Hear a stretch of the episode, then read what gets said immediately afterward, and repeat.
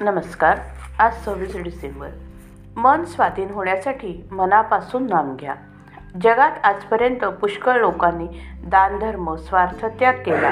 पण त्यांच्यामध्ये कर्तेपणाची जाणीव राहिल्याने खऱ्या अर्थाने त्यांना स्वी निस्वार्थी बनता आले नाही.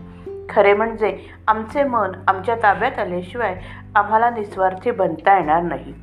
मन कोणत्या साधनाने आम्हाला आवरता येईल? योग याग इत्यादी साधने त्यासाठीच सांगितली आहेत. पण ही साधने या काळात आम्हाला करता येण्यासारखी आहेत का? या साधनांच्यासाठी लागणारी काळाची अनुकूलता आपण राहतो त्या परिस्थितीत आपल्याजवळ खास नाही.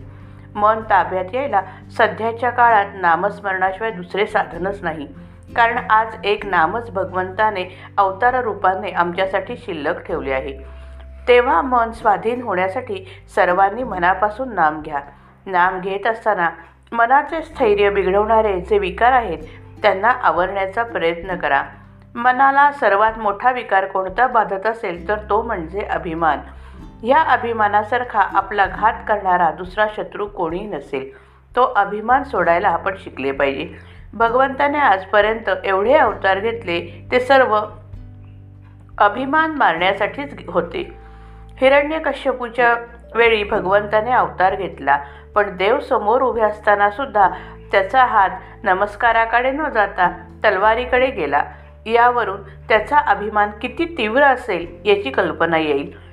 तो अभिमान नाहीसा करण्यासाठी आपण कर्तेपणाची जाणीव सोडून नाम घेतले पाहिजे. मनाची स्थिरता बिघडवणारा दुसरा शत्रू म्हणजे राग. हा राग फार भयंकर असतो. मोठमोठ्या तपस्वी लोकांची तपश्चर्या याने धुळी धुळीस मिळवली आहे. हा राग आवरण्यासाठी आपल्याला राग कशामुळे येतो हे नीट समजून घेतले पाहिजे. व्यवहारात आपल्याला नीतीची बंधने घालून दिली आहेत. ती सर्व आपण पाळली पाहिजेत. नीतीच्या बंधनात राहणाऱ्या माणसाचे विकार आपोआप आवरले जातील. ही बंधने कशासाठी घातली आहेत याचे मर्म समजून घेऊन वागले तर राग आवरता येईल. आणि राग आवरला म्हणजे त्याच्या पोटात लपून बसलेले काम क्रोध लोभ मोह इत्यादी विकारांनाही पायबंद ज पडेल. त्याप्रमाणे नीतीच्या बंधनात राहून तुम्ही आपले मन भगवंताकडे विनम्र करा.